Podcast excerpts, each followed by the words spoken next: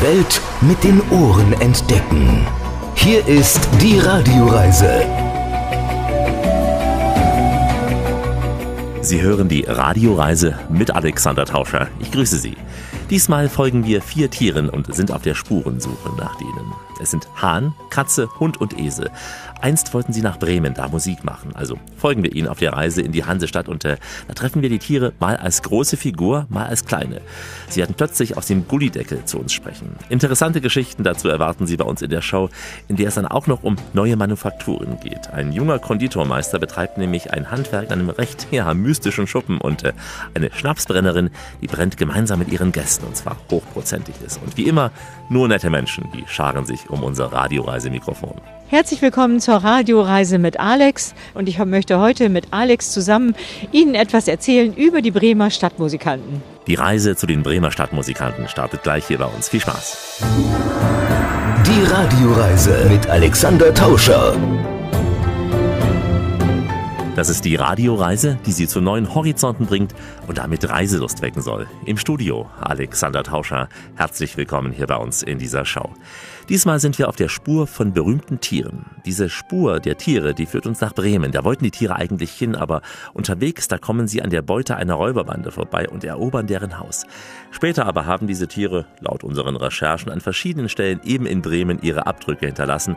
Allein waren sie jedenfalls nie unterwegs, nur in der Gruppe. Eine recht ungewöhnliche Gruppe ist das an Tieren. Hahn, Katze, Hund und Esel, aber ein Volksmärchen der Gebrüder Grimm, Sie kennen es alle, hat sie zusammengebracht, nämlich die berühmten Bremer Stadtmusikanten. Vor etwa zweihundert Jahren wurde dieses Märchen geschrieben, die Figuren kamen viel später in die Hansestadt und da denkt jeder sofort natürlich an die Bronzestatue vor dem Rathaus, die bekannteste Darstellung dieser vier Tiere, aber es gibt viel mehr Spuren der Stadtmusikanten in Bremen. Monika Kunze wird uns in dieser Radioreise auf den Spuren der Tiere begleiten. Sie beginnt ihren Rundgang an dem Ort, den jeder Tourist in Bremen ansteuert. Wir sind die Bremer Stadtmusikanten, holla di la di jo. Wir sind die Bremer Stadtmusikanten, holla di la di jo. Recht herzlich willkommen hier in Bremen, das Märchen der Gebrüder Grimm, ein Hausmärchen. Wir stehen jetzt ja hier direkt vor dem Original der Bremer Stadtmusikanten. Sie stehen hier erst seit Anfang der sechziger Jahre. Der Künstler Gerhard Marcks, der kam damals hierher nach Bremen. Er fragte die Bremer dann, wo sind denn eigentlich eure Stadtmusikanten? Ihr habt ja hier gar nichts. Na gut, haben die Bremer gesagt, ja dann schaff sie doch mal. Ja gut, hat er gesagt, sammelt ihr mal Geld, dann will ich die wohl schaffen. Zwei Jahre später wurden die hier aufgestellt. Und das Erste, was die Bremer sagten, wie sehen die denn aus? So klein und dann gucken die so böse. Ja, hieß es dann, wenn man älter wird, wird man etwas kleiner. Und außerdem, dass sie so böse gucken, sie sollten ja auch die Räuber aus der Räuberhöhle vertreiben. Aber unser Bürgermeister hier in unserem Rathaus damals, Wilhelm Kaisen, der sagte nur, was heißt hier Räuberhöhle? Unser Rathaus ist doch keine Räuberhöhle.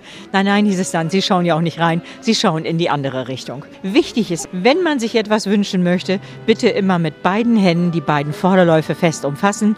Niemals nur mit einer Hand, weil wenn Sie es mit einer Hand machen, sagen wir immer, zwei Esel sagen sich guten Tag.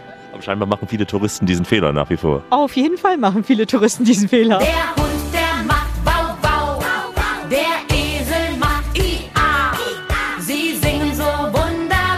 Heute findet man die Bremer Stadtmusikanten an ganz vielen verschiedenen anderen Ecken auch nochmal wieder. Man muss sich nur mal einmal ganz kurz umdrehen und dann sieht man direkt an der Hauswand, direkt beim Becks am Markt, nochmal die Bremer Stadtmusikanten in einer Lampe, goldene Figuren. Gehen wir jetzt einfach mal in den Ratskeller und schauen uns mal das älteste Gemälde von den Bremer Stadtmusikanten. Und im Restaurant, wo wir jetzt reingehen, hätten wir jetzt gleich die Auswahl zwischen sechshundertfünfzig verschiedenen Sorten Wein. Nur deutsche Weine, keine ausländischen Weine. Eine der größten Sammlungen. Wir sind der größte Weinhändler für deutsche Weine weltweit. Fein, fein schmeckt uns der Wein. Wir befinden uns jetzt hier im Hauffsaal. Und dieser Saal ist sehr besonders, nämlich im Jahre achtzehnhundertsiebenundzwanzig kam Wilhelm Hauff hierher nach Bremen. Dieser Saal ist nach ihm benannt, nämlich hundert Jahre später, nachdem Wilhelm Hauff hier war, hat Max Liebermann die Bilder zu den Fantasien im Bremer Ratskeller hier im Hauffsaal angemalt und unter anderem auch hier die Bremer Stadtmusikanten, die wir hier sehen. Das ist das älteste Gemälde der Bremer Stadtmusikanten hier aus dem Jahre achtzehnhundertachtundneunzig. Man sieht, wie die Tiere hier am Tisch sitzen. Die Katze lässt es sich schon mal mit einer Maus ganz gut gehen, ja. Der Hund leckt den Teller ab hier und der Esel sieht so aus, als wenn er sozusagen das Oberhaupt der gesamten Familie ist und beobachtet die Tiere. Und die Katze sieht so aus, als wenn sie Angst hat, dass man ihr die Maus noch mal wegnehmen möchte. So böse guckt sie nämlich auch. Sehr schön, also wirklich auch gerade so für Kinderillustrationen, ja, sehr, sehr schön. Ja, es ist einfach wunderschön, einfach auch dafür gemacht. Und auch der Hahn ist so völlig aufgeregt. Das ist wirklich schon ein ganz anderes Bild. Normalerweise kennt man sie ja immer nur hintereinander oder übereinander. Ja. Wobei es ja hier in Bremen auch unter anderem ja noch die B-Mannschaft gibt mit dem Schwein unten und dem Schmetterling ganz oben. Ja. Also das ist auch nochmal sehr besonders bei den Bremer Stadtmusikanten. Und dann gibt es noch die Variante, in der Hierarchie sitzt der Esel auch häufig oben. Ja. So wie im echten Leben. Ja, genau so ist es. Unser Chef ist nicht da, das haben wir gern, denn wir kennen ihn nah und lieben ihn fern, wollte Gott, er käme nie zurück. Doch einmal endet das größte Glück. Jetzt noch ein schmuckerer Raum, wo wir sind. Wir befinden uns jetzt hier im Kaiserzimmer. Hier sind auch nochmal die Bremer Stadtmusikanten, ganz anders wie eben, nämlich als Skulptur. Und man sieht eigentlich, wie die Bremer Stadtmusikanten die Räuber besiegen, nämlich die Räuber krammeln unter den Stadtmusikanten aus dem Haus raus. Und wenn wir noch einen Raum weitergehen, dann kommen wir in das Senatszimmer. Ganz festlich gedeckte Tafel, als würde hier bald das Bundeskabinett tagen. Ja, genau so ist das. Nämlich früher war das auch so, wenn man manchmal oben mit seinen Verhandlungen nicht weiterkam, hat man gerne auch mal Leute in den Ratskeller eingeladen auf ein Glas Wein. Und mit ein, zwei Gläsern Wein verhandelt es sich manchmal etwas leichter. Ja, und wie von Zauberhand stehen auch hier gerade mal wieder die Bremer Stadtmusikanten auf dem Tisch. Sehr schön. Also man kommt hier in Bremen eigentlich an den Bremer Stadtmusikanten überhaupt nicht vorbei. Wir sind die Bremer Stadtmusikanten, Olladiladio, Olladiladio. Es gibt übrigens weltweit Denkmäler für diese vier Tiere, Esel, Hund, Katze und Hahn, und äh, in Bremen gleich mehrere. Das berühmteste, klar, an der Westseite des Rathauses waren wir eben gewesen. Gleich hören wir diese Tiere aus dem Gullideckel. Die Bremer Stadtmusikanten sind heute die Hauptfiguren in der Radioreise. Alexander Tauscher unterwegs in der Hansestadt. Grüße Sie ganz herzlich. Wer sich bei Zeiten auf den Weg macht, so wie einst ja auch die vier Tiere im Märchen, der kann beobachten, wie sich die Strahlen der Morgensonne in diesen vielen Fenstern rund um den historischen Marktplatz brechen. Die Bronzefigur dieser Märchentiere wird dann in glänzendes Licht getaucht. Wir schauen mal auf unserer Spurensuche nach den Stadtmusikanten nach unten, und zwar auf das Kopfsteinpflaster neben dem Rathaus. Hier suchen wir jetzt mal einen bestimmten Gullideckel, denn darunter, da haben sich die Tiere auch versteckt. Man muss sie, ja, Sie hören es gleich, mit etwas Geld locken. Monika Kunze, sie wirft mal eine Münze.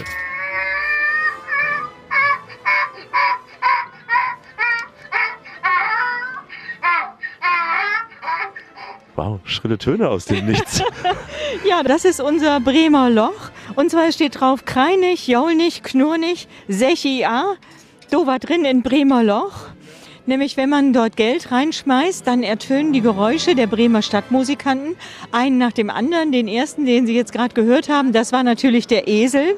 Und das Geld, was hier gesammelt wird, das ist nicht für die Stadt Bremen hier, sondern das ist für bedürftige Bürger hier in der Stadt. Es gehört zur Wilhelm Kaisen Bürgerhilfe. Wilhelm Kaisen war unser erster Bürgermeister nach dem Zweiten Weltkrieg. Das kann durchaus passieren, dass hier circa pro Jahr um die achtzehntausend Euro dann auch sogar zusammenkommen. Es sind ja vor allem die Touristen, die natürlich hier Geld reinwerfen. Auch die Bremer ab und zu? Ja, die Bremer Gästeführer. Nein, nein, aber es ist tatsächlich auch schon so, dass auch die Touristen da etwas reinschmeißen. Wie viel muss man reinwerfen? Ähm, es ist an und für sich egal. Also man sollte vielleicht versuchen fünfzig Cent, weil es wird einmal auch so ein bisschen nach dem Gewicht eben auch halt einfach geguckt, nach der Größe. Das Ganze läuft über eine Lichtschranke, dass das aktiviert wird, wenn man nämlich hier mal reinschaut. Dann sieht man hier auch so ein bisschen, wie hier so ein rotes Licht auch so ein bisschen leuchtet. Und wir können ja noch mal schauen, ob es jetzt funktioniert. Wir werfen noch was rein, ein fünfziger.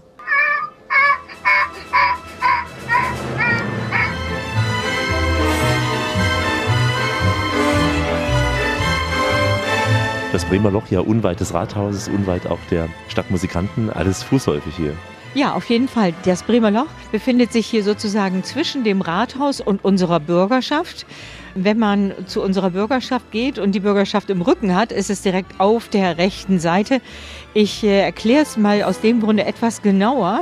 Es gibt auch schon mal den einen oder anderen Gast, der wirft in irgendeinen anderen Gullideckel Geld rein. Ja, das passiert auch schon mal, weil unsere Gullideckel haben hier alle so ein paar Schlitze. Und äh, manche Gäste denken nur, ach ja, Bremer Loch, hier am Bremer Marktplatz, da werfe ich mal was ein. Aber ich kann Ihnen eins sagen, die Gullideckel machen hier nicht alle Geräusche. Ja? Also nur dieser hier macht die Geräusche schon seit vielen, vielen Jahren. Und die Kanalarbeiter freuen sich dann, ja? Ja, die Kanalarbeiter freuen sich. Da gibt es immer ein kleines Trinkgeld, wenn bei denen Geld dann drin liegt. Und Bremen kann ja auch jeden Cent gebrauchen. Ne? Auf jeden Fall, ja. Bremen kann wirklich jeden Cent gebrauchen. Das Geld, das wird abgeschafft. Ich kenn schon einen, da hat nichts mehr. Das System ist out und abgeschlappt. Wir brauchen diesen Kies nicht mehr. Wir sind ein paar Schritte weitergegangen unter der Bürgerschaft. Auf die andere Seite, zur linken Seite hin, haben wir die Bremer Stadtmusikanten nochmal in grün-weiß, den typischen Werder-Farben, ja, Fußballclub Werder Bremen.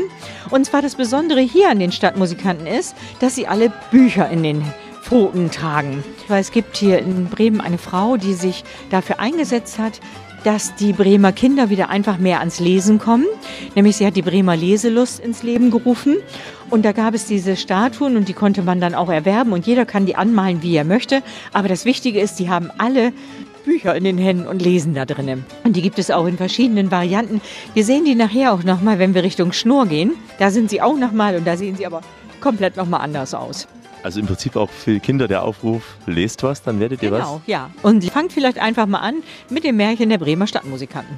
Und Grün-Weiß ist ja das Symbol natürlich des Fußballs hier in Bremen, Werder genau, Bremen. So ist es, ja. Gibt es da auch noch andere Bezüge zwischen Stadtmusikanten und Fußball in Werder Bremen? Ja, gibt es einen ganz wichtigen Bezug. Gemeinsam sind wir stark. Das ist ja auch das Motto der Bremer Stadtmusikanten. Wir sind Werder Bremen, Grün-Weiß das Emblem, Werder, der Meister von der Weser, das Phänomen. Viele äh, meinen ja, wenn sie das Märchen gelesen haben, sind die denn eigentlich überhaupt bis nach Bremen gekommen?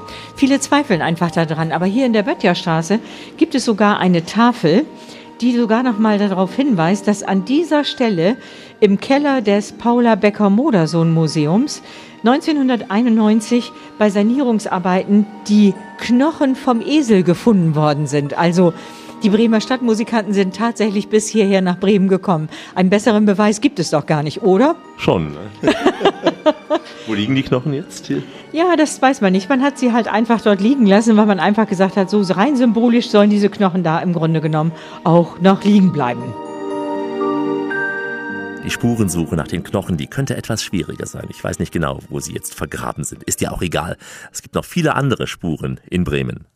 Bei uns gibt's was Dickes auf die Ohren. Reisenotizen aus aller Welt, Geschichten von Menschen und Tieren. Heute gleich vier Tiere, die Bremer Stadtmusikanten in der Radioreise mit Alexander Tauscher. Wir sind heute zu Fuß unterwegs, aber Sie können auch gern ganz faul sitzen. Und zwar der Stadtmusikanten-Express, der ist klein, leise und wendig unterwegs durch Bremen. Diese Elektrowegebahn, die bringt Sie zu den schönsten Bremer Sehenswürdigkeiten. Unterwegs auch ein paar Anekdoten auf die Ohren. Und ganz sicher fährt sie auch am Gerhard-Marcks-Haus vorbei, dem Museum für moderne und zeitgenössische Bildhauerei in Bremen. Kein Zufall, dass wir da jetzt Halt machen, denn hier führt unsere Spurensuche als nächstes hin. Denn es war ja einst dieser Bildhauer und Grafiker Gerhard Marcks, der diese berühmte Skulptur der Stadtmusikanten vor dem Bremer Rathaus geschaffen hatte. Der Direktor dieses Museums, Arie Hartog, erzählt uns gleich die Geschichte. Und äh, wenn Sie beim Hören überlegen, welcher Akzent bei ihm da so leise durchklingt, Arie, klar, ist ein Holländer.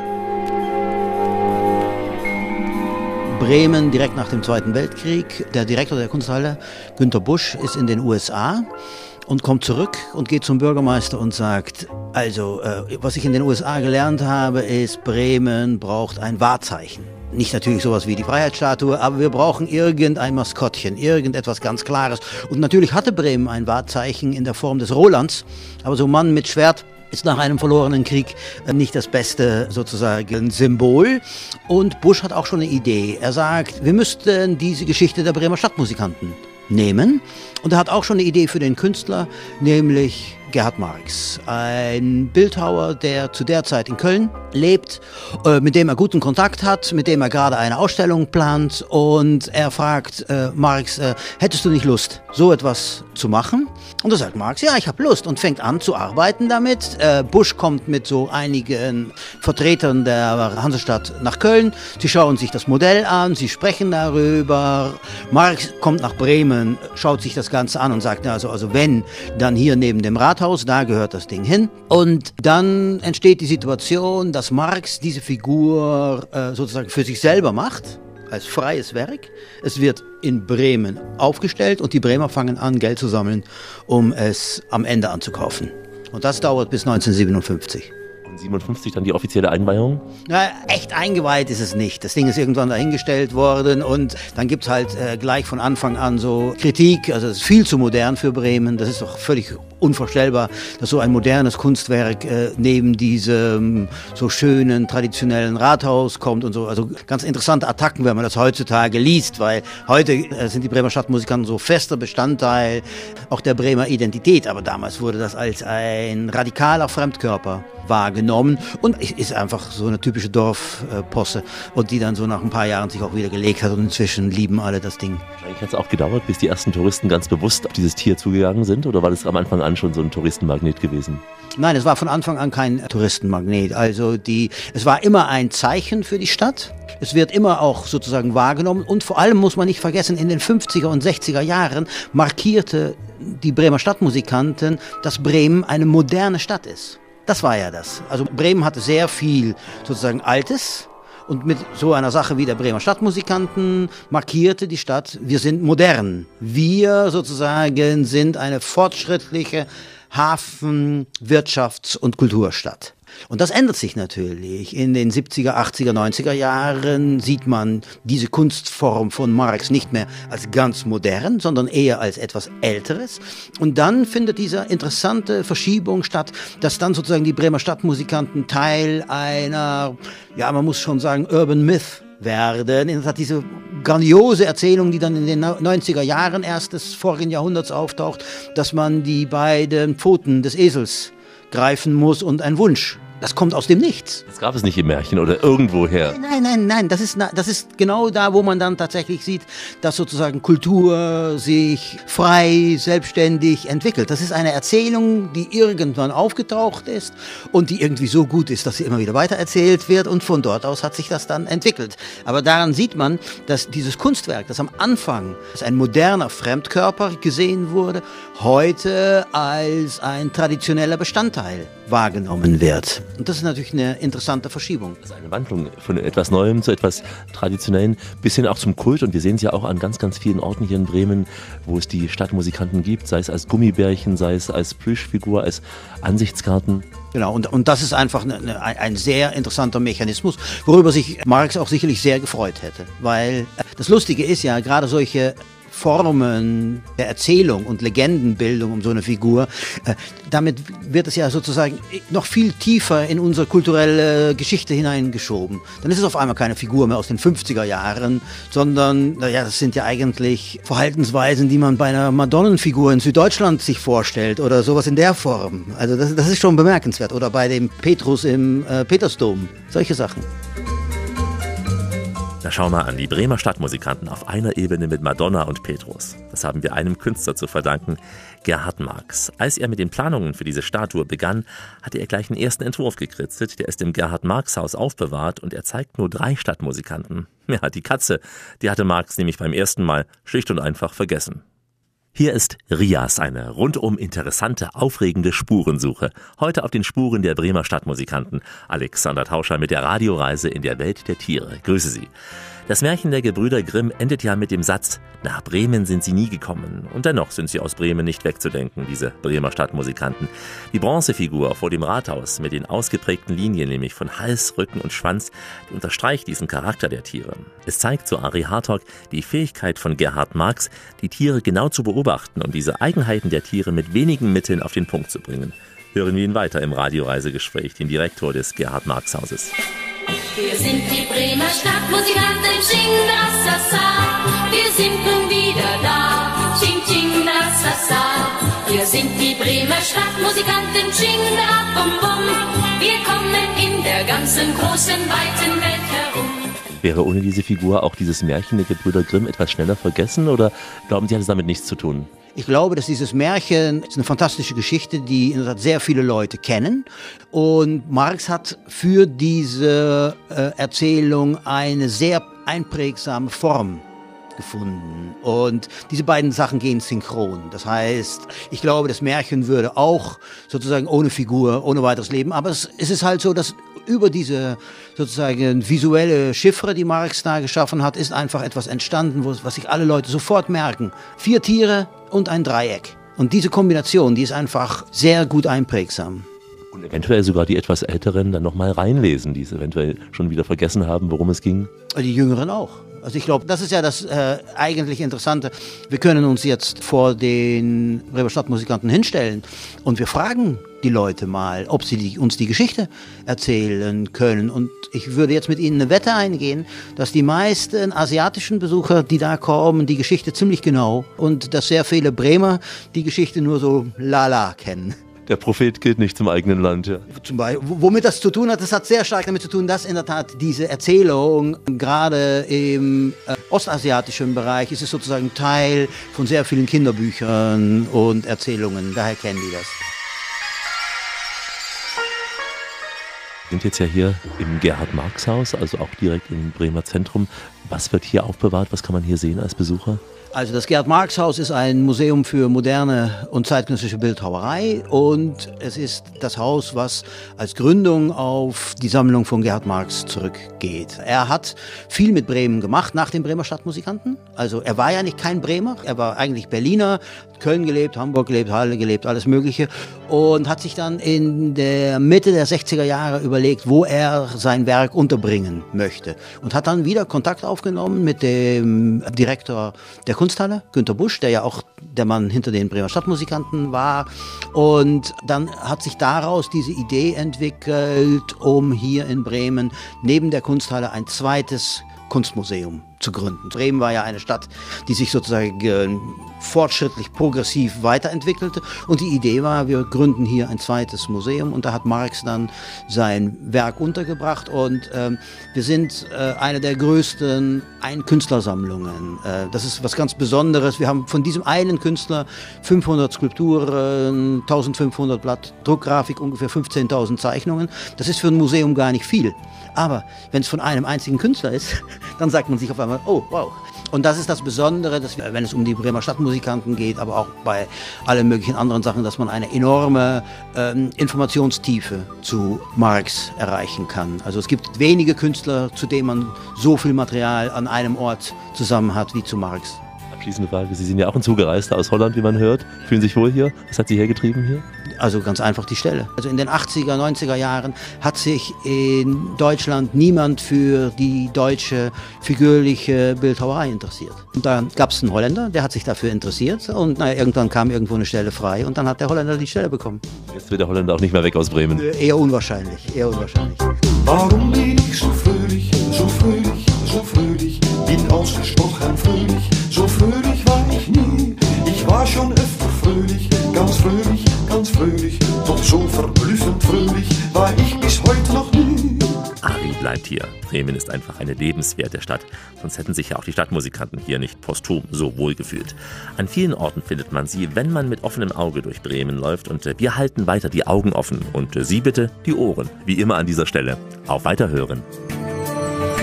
Die Welt mit den Ohren entdecken.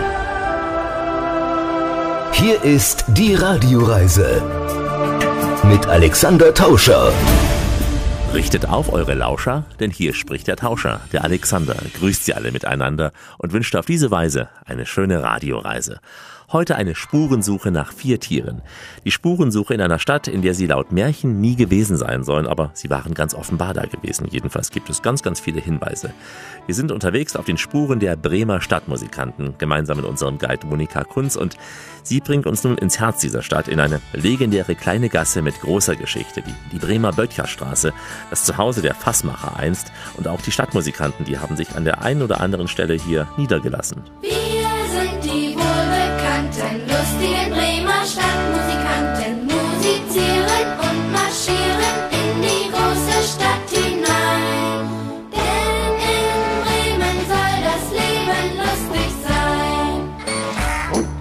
Wir sind jetzt hier ja in der Böttcherstraße und im Handwerkerhof, und hier hat man die Bremer Stadtmusikanten auch nochmal, allerdings in anderer Variation, nämlich hintereinander. Wir stehen ja hier jetzt direkt vor der Bonbon-Manufaktur, können Sie die Bremer Stadtmusikanten auch kaufen in allen möglichen Varianten. Hier direkt hat sogar ein internationaler Künstler, Rizzi, nämlich auch nochmal die Bremer Stadtmusikanten hier nochmal hergestellt, und zwar in ganz bunt, so wie man sie eigentlich ganz, ganz selten eigentlich sieht, aber ich finde, sie passen sehr gut.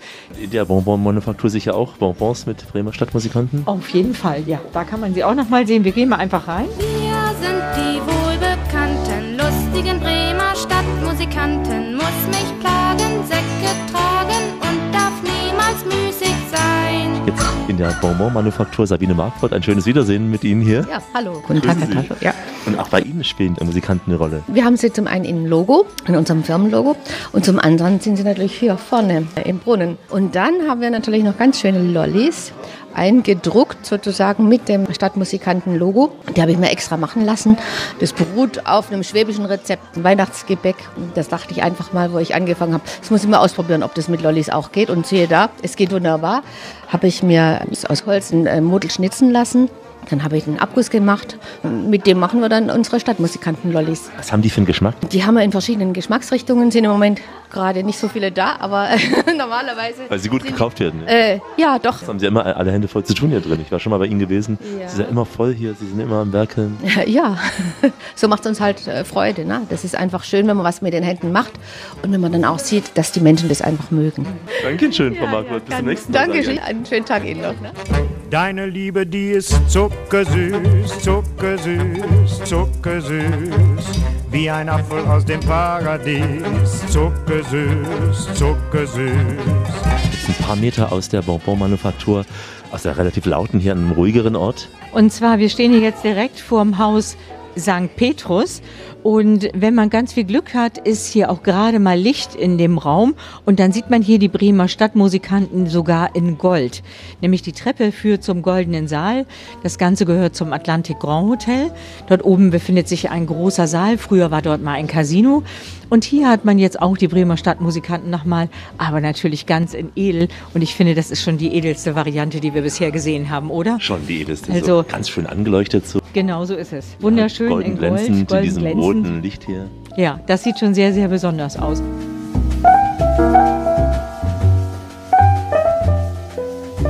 Während der Bremer Freimarktszeit, das ist immer im Oktober, dass die Schablone bei den Ampeln, die grüne, geändert wird. Und zwar dieses grüne Ampelmännchen wird entfernt und dafür kommt dann die Schablone der Bremer Stadtmusikanten dort rein. Und das soll für die Gäste eigentlich auch nochmal so ein kleiner Hinweis dann immer sein. Sieht drollig aus, ne? Dann weiß man gleich, wann man gehen muss. Die Polizei, die regelt den Verkehr. So wie das früher war, so geht das heute nicht mehr. Willst du übern Damm, stehst du erstmal stramm, dass keiner mehr bei dem Verkehr verkehrt, verkehrt. Die Bremer Stadtmusikanten in der berühmten Böttcherstraße. Kopien dieser Bronzestatue von Gerhard Marcks gibt es inzwischen in aller Welt. Sie haben es ja sogar bis in den Park der Howard University in Cambridge gebracht und noch weiter sogar nach Milwaukee in den U S A. Eine Interpretation dieses berühmten Bremer Wahrzeichens steht übrigens auch noch in Riga, in der Partnerstadt von Bremen, also in Lettland. Und gleich die Welt aus Sicht der Stadtmusikanten. Hier sind Sie genau richtig, Alexander Tauscher mit der Radioreise unterwegs in Bremen mit einer Spurensuche nach den Stadtmusikanten.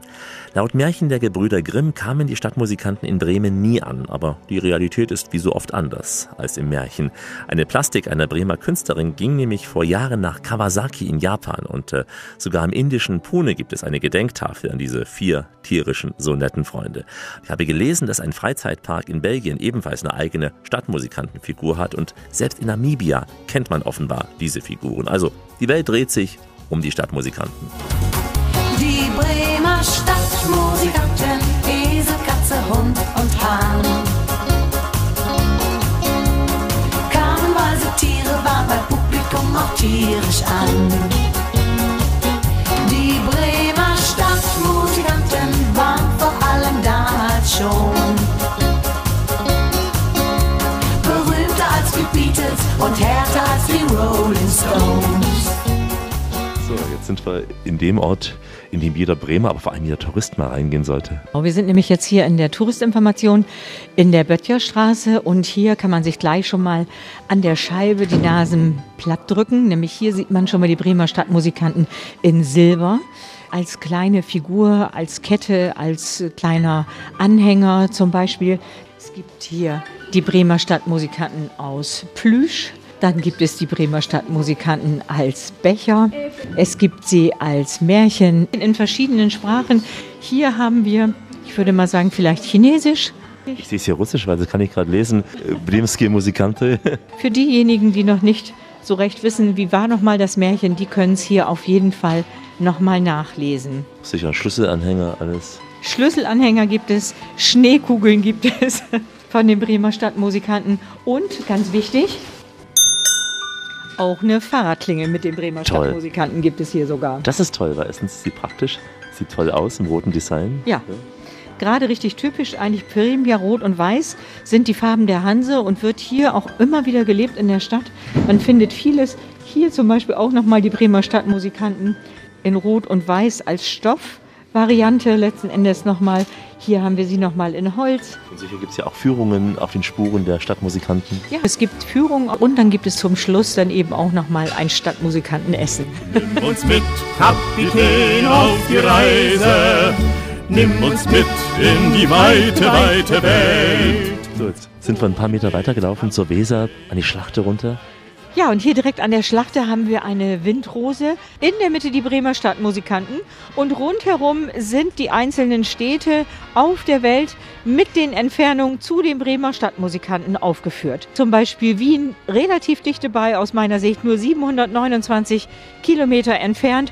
Auf der anderen Seite geht es Richtung Los Angeles und da sind wir bei über neuntausend Kilometer Entfernung.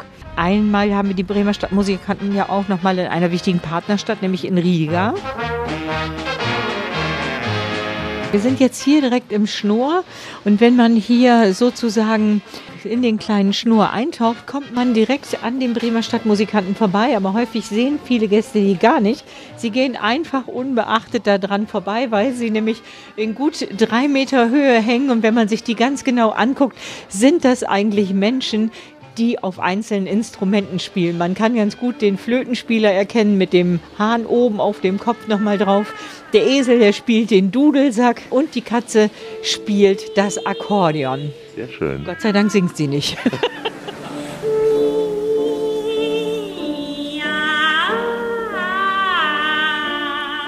Oh, das ist ja auch nochmal eine schöne Variante. Die Bremer Stadtmusikanten bei Nacht. Und zwar, man sieht ein T-Shirt und auf dem T-Shirt sind die Augen der Bremer Stadtmusikanten aufgeführt. Wen man natürlich da sehr, sehr gut erkennen kann, das sind natürlich die Katzenaugen, ne? Wie ja, gesagt. Ein schwarzes T-Shirt, ja. Aus dem die hellen Augen hervorstechen. Genau. Und oben im Kleinen so die Katzenaugen. Ne? Ja. Das sieht wirklich sehr, sehr schön aus. Auch Gummibärchen hatten wir eben noch im Geschäft gesehen. Gummibärchen, genau, haben wir eben auch noch mal gesehen im Geschäft. Die gibt es natürlich auch noch mal bei den Bremer Stadtmusikanten. Noch so ein Schnaps. Ja, das fehlt eigentlich noch, das stimmt. Gute Idee.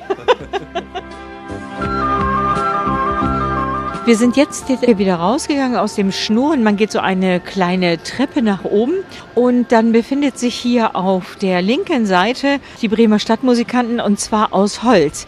Ganz anders, wie man sie sonst eigentlich so sieht, gar nicht mal unbedingt so groß. Vielleicht, wie groß mag das sein? eins Komma achtzig hoch? Höher nicht, ne? Ja, oder eins Komma neunzig ja, genau. Vielleicht hoch? Gerade so etwas äh, über Augenhöhe. So. Etwas über Augenhöhe, höher sind sie gar nicht mal. Aber das Besondere an diesen Bremer Stadtmusikanten, sie sind aus einer Eiche geschnitzt, die alleine über hundertsechzig Jahre alt war. Die sind jetzt noch so ein bisschen verwittert, aber sie haben, machen eigentlich trotzdem noch eine sehr, sehr gute Figur.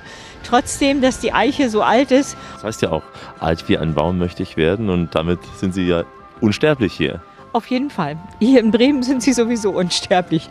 Bremen und die Bremer Stadtmusikanten sind sowas miteinander verbunden. Also ich denke, da geht eigentlich gar kein Blatt dazwischen. Jeder Gast muss, wenn er hier nach Bremen kommt, die Bremer Stadtmusikanten gesehen haben. Wenn er die nicht gesehen hat, ist er einfach nicht in Bremen gewesen. Ja, wir waren in Bremen sehr intensiv, sind am Ende unserer Spurensuche nach den Stadtmusikanten, aber viele weitere Geschichten, die warten auf uns gleich. Schön, dass Sie auf Urlaub geschaltet haben. Hier ist die Radioreise mit Alexander Tauscher, unterwegs in Bremen. Grüße Sie. Ich weiß nicht, ob die Stadtmusikanten damals auch im Hafengelände waren. Gut möglich.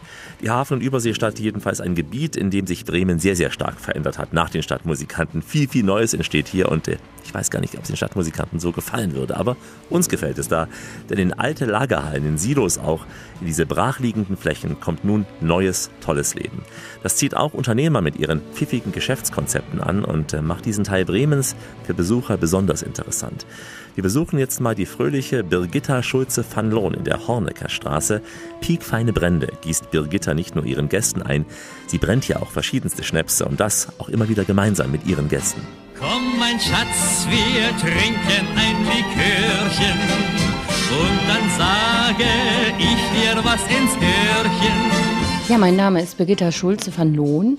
Das ist vielleicht ein bisschen verwirrend, weil meine Firma ja Birgitta Rust, Piekfeine Brände heißt. Aber nachdem ich mich beruflich verändert habe, habe ich mich dann auch privat verändert und habe dann nochmal geheiratet. Sie haben ja schon eine relativ lange berufliche Laufbahn hinter sich, gelernt in Franken, also in Bayern, aber in Franken speziell. In Franken, also ganz speziell an der Landesanstalt für Wein- und Gartenbau in Veitshöchheim bei Würzburg. Da habe ich eine Ausbildung zum Brenner gemacht. Das ging über zwei Jahre, aber nicht kontinuierlich, so in Blöcken. Mit fränkischen Obstbauern zusammen. Das war ganz lustig. Ich habe unglaublich viel gelernt und der Abschluss war dann letztendlich eine Gesellenprüfung. Sie wollten aber nicht in Franken bleiben? Das hatte ich von vornherein nie vor. Also ich bin sehr dem Norden verbunden. Ich bin gebürtige Bremerin. Und das war für mich klar, also nach Bremen zurückzukommen. Und während der Ausbildung kam mir ja auch die Idee, mich selbstständig zu machen. Und hier im Norden haben Obstbrände keine Tradition. Hier wird nicht auf Obst gebrannt. Und deshalb sah ich hier auch ein ganz großes Potenzial, so als Alleinstellung. Sie hätten ja auch in die Alpen gehen können, irgendein schönes Tal in Österreich, in der Schweiz und da brennen können, was ja. Das Zeug hält. Ja. Nehmen wir mal ganz Süddeutschland, da gibt es zwanzigtausend Brenner. Und da wäre ich der einundzwanzigtausendste. Und äh, hier bin ich im ganz norddeutschen Raum die einzige Premium-Brennerei. Also wenn man jetzt Schleswig-Holstein und Niedersachsen eben mit dazu zählt, gibt es so drei, vier Brennereien, aber nicht so im Premium-Bereich, also Belieferung von Sterne-Restaurants. Ich hatte großes Glück, während der Ausbildung schon einen Businessplan zu äh, schreiben, diesen Standort hier in der Überseestadt am Europahafen zu bekommen, weil mein Ziel war eine gläserne Manufaktur, wo jeder zuschauen kann. Und der maritime Blick hier auf den Hafen, dieser Stadtteil, der so, ja, eigentlich sich ständig kontinuierlich weiterentwickelt und immer belebter wird. Hier in meinem Tastingraum mache ich ja Obstbrand-Tastings, Gin-Tastings und was eben sehr besonders ist, ich würde sagen einmalig in Deutschland, dass ich mit den Teilnehmern an kleinen Tischdistillen destilliere. Ich haus kein Rum, wirklich um. Nach sieben Gin bin ich auch noch nicht hin. Ein Verein von knapp dreißig Bremer Manufakturen, also sehr viel auch im Bereich Essen und Trinken. Ein paar andere sind auch dabei und wir kooperieren eben stark miteinander und so ist der Gin eben mit einem Kaffee entstanden von Cross Coffee.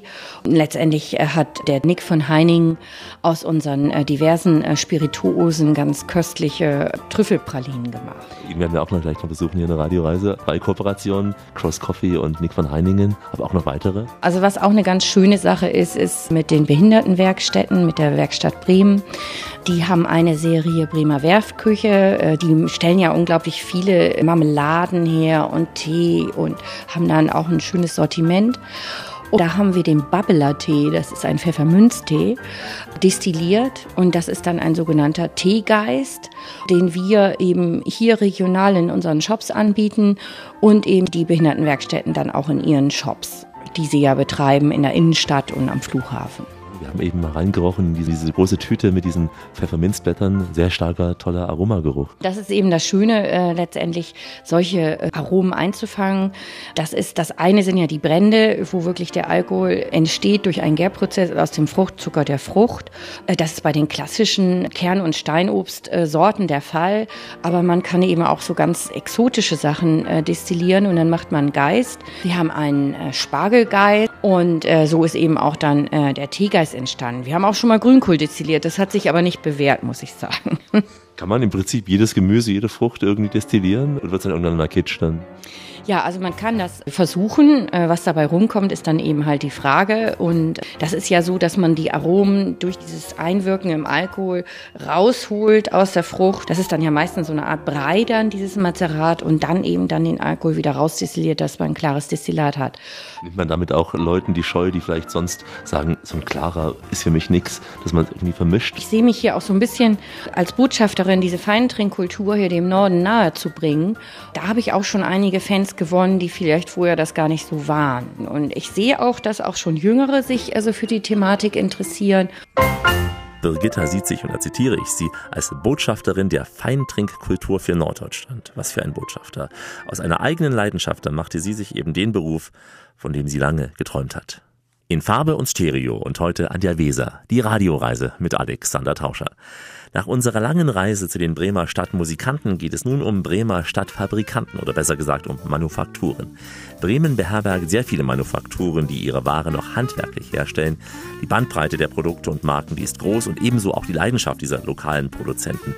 Da ist zum Beispiel der sympathische junge Konditormeister Nick van Heiningen, ein fleißiger, vor allem auch sehr, sehr leidenschaftlicher Handwerker, der sein Handwerk im ehemaligen Gebäude von Use Action ausführt. Seine nach ihm benannte kleine Konditorei ist nicht sofort zu finden.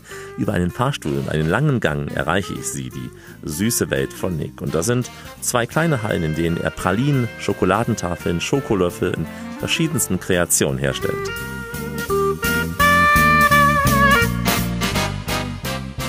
Einer dieser Gründer hier in Bremen. Wie kam es dazu, dass du dich selbstständig gemacht hast? Ehrlich gesagt aus Langeweile. Typischer Handwerker, da hat man meistens vierzig Stunden plus Wochenendarbeit und ich bin damals in die Industrie gewechselt und auf einmal war man nur noch sechsunddreißig Stunden Woche, Wochenende frei und dann Langeweile bekommen und dann halt nebenberuflich selbstständig gemacht, die normale sechsunddreißig Stunden in meinem Festangestelltenverhältnis weitergemacht und in meiner dann nicht mehr vorhandenen Freizeit meinen Betrieb aufgebaut. Jetzt bist du hier im Bremer Norden, ein Gebiet, was auf den ersten Blick nicht sehr schön ist, also nicht sehr einladend ist. Graue, alte Industrieanlagen, Kontore, alte Häuser. Auch um zu dir herzukommen, muss man wirklich durch einen dunklen Gang gehen, mit einem fast schon dubiosen Fahrstuhl fahren. Also wirklich sehr, sehr versteckt liegt das hier. Ja, es war damals für ganz andere Ansprüche von Veterinäramt und so weiter. Geflieste Räume, Bodenablauf und sowas, was man alles beachten muss. Und wenn man gerade anfängt, man natürlich auf jeden Euro achtet, wusste natürlich auch nicht, ob das läuft. Und da haben wir durch Zufall die ehemalige Küche, eine ehemaligen A G Wser gefunden. Die waren relativ günstig, aber wie gesagt, wie du schon meintest, sehr dubios. Keine Fenster drinne, geflieste Räume und natürlich im alten Hafengebiet. Aber ja, es, es muss nicht schön sein, wo man arbeitet, es muss schön sein, was rauskommt. Das ist ein guter Satz, genau. Und das ist ja auch sehr zweckdienlich alles hier. Im Prinzip zwei Räume hast du hier, ne? Vorne einen Raum und jetzt hier. Im Prinzip haben wir vier Räume. Aber primär wirklich hier Produktion, Lager und Verpackung. Alles andere ist halt noch Lagerräume, wenn man Verpackung hat. Man hat ja verschiedene Sortimente, Ostern, Weihnachten. Und Verpackung nimmt ja doch recht viel Lagerplatz weg. Und was ist deine Spezialität hier? Spezialität, also eigentlich alles aus Schokolade. Also über Pralinen, Tafeln, Marzipanbrote machen wir eigentlich alles, aber primär wirklich Pralinen und das alles in Handarbeit. Wirklich, wir haben hier keine Maschinen, können hier nichts anmachen. Aber ähm, es ist wirklich, dass wir wirklich jede Praline einzeln überziehen mit der Pralinengabel, ausgarnieren, alles in kompletter reiner Handarbeit. Und das heißt, dein Arbeitsgerät ist sowas wie hier so ein Schokoschaber? Eine Marmorplatte, genau, zum Temperieren. Also sagt, es ist, also klassischerweise, wir lösen Schokolade hier auf, einen Auflösebehälter, temperieren sie hier auf einer Marmorplatte und überziehen die Pralinen dann wirklich über mit einer Pralingengabel auf ein Überziehgitter. Mit besonderen Dekorationen, die Pralinen? Ähm, auf jeden Fall jeder anders. Nee, also sieht wirklich jede Praline anders aus, teilweise sehr zweckdienlich, zum Beispiel auf Walnussmarzipan ist ein W drauf, aber wir haben auch so einige fruchtige Sorten, haben wir zum Beispiel das Fruchtpulver einfach drauf gestreut.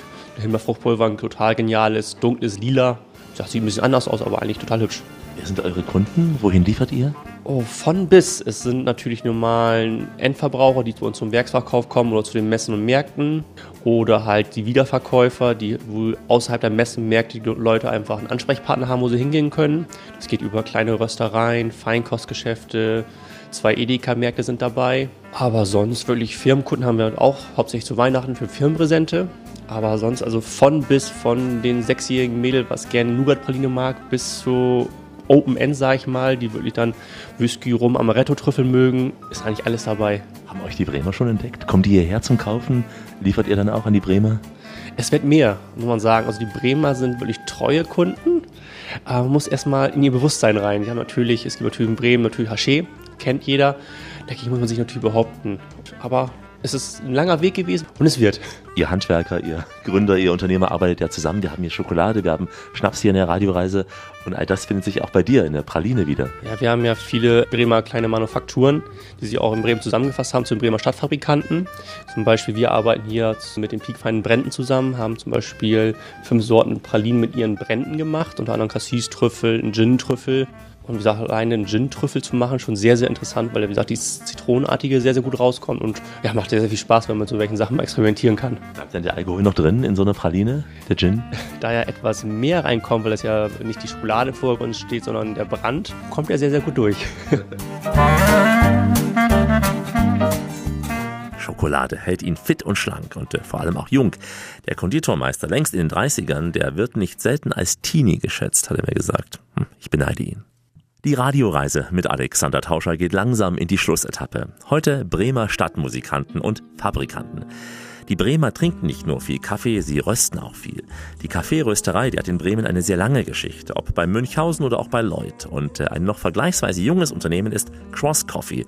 Erst im Jahr zweitausenddreizehn öffnete es, und zwar in der Überseestadt, im gleichen Gebäude wie der eben besuchte Konditormeister zu Hause. Ein paar Stockwerke unter Nick arbeitet hier sein Geschäftsfreund Oliver Krieksch. Cross Coffee ist, so wie Oliver betont, die erste Rösterei für nachhaltigen Spezialkaffee in Bremen. Und diesen Kaffee veredelt er im sogenannten Trommelröstverfahren und verpackt ihn dann in luftdichte, aromaschützende Ventilbeutel. Als ich Oliver zum Gespräch traf, da machte er sich als erstes natürlich eine Tasse Kaffee.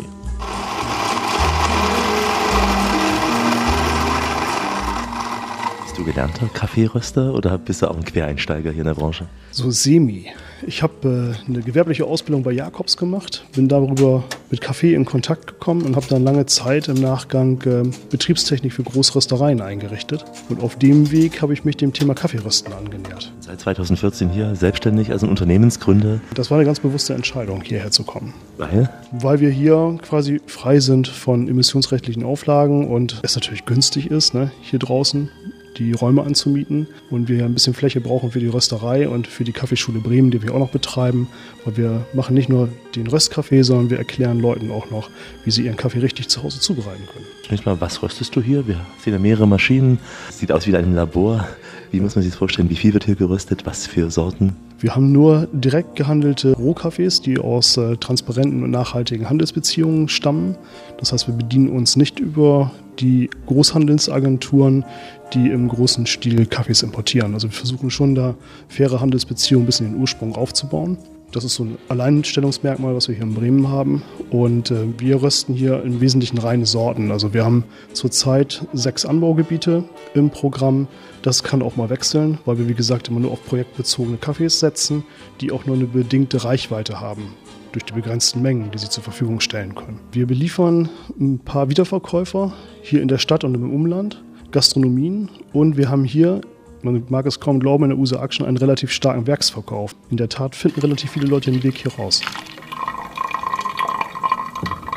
Bremen war ja mal die Kaffeestadt. Durch verschiedene Gründe ist es sie nicht mehr, aber ihr wollt so ein wenig diesen alten Glanz wieder hervorbringen?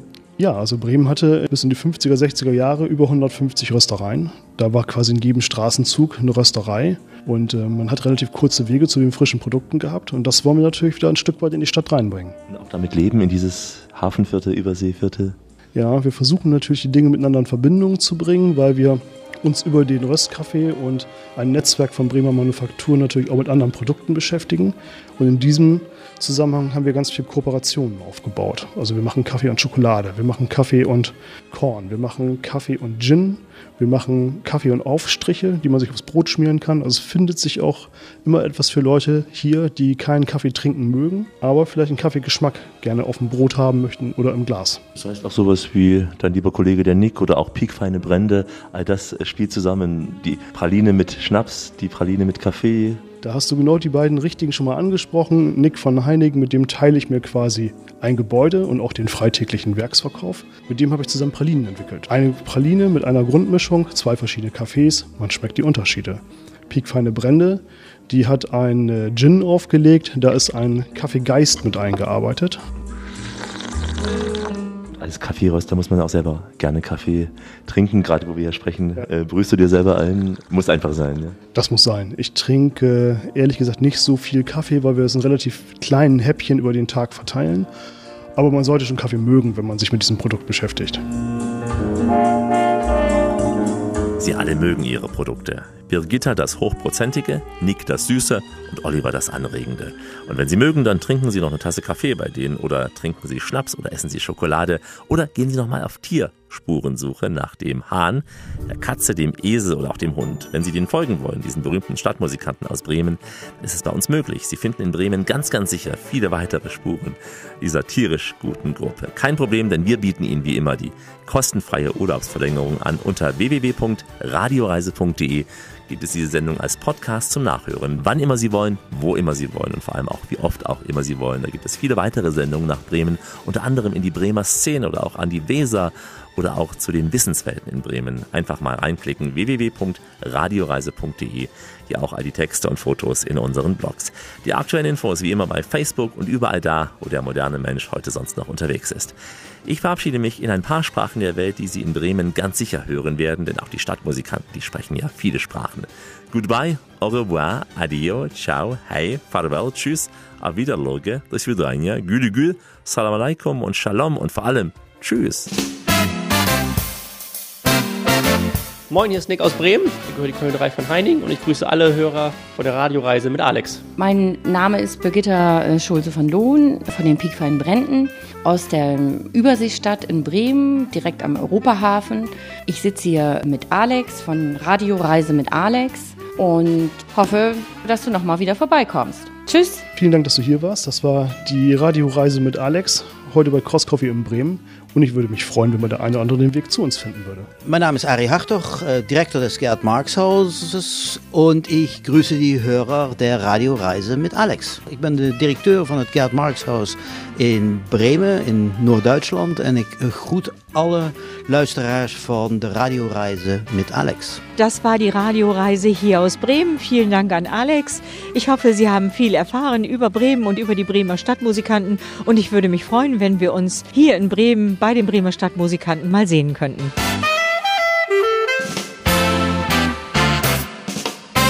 Dankeschön. Bleiben Sie schön reisefreudig, meine Damen und Herren, denn es gibt noch mindestens tausend Orte in dieser Welt zu entdecken. In diesem Sinn, wie immer, bis bald.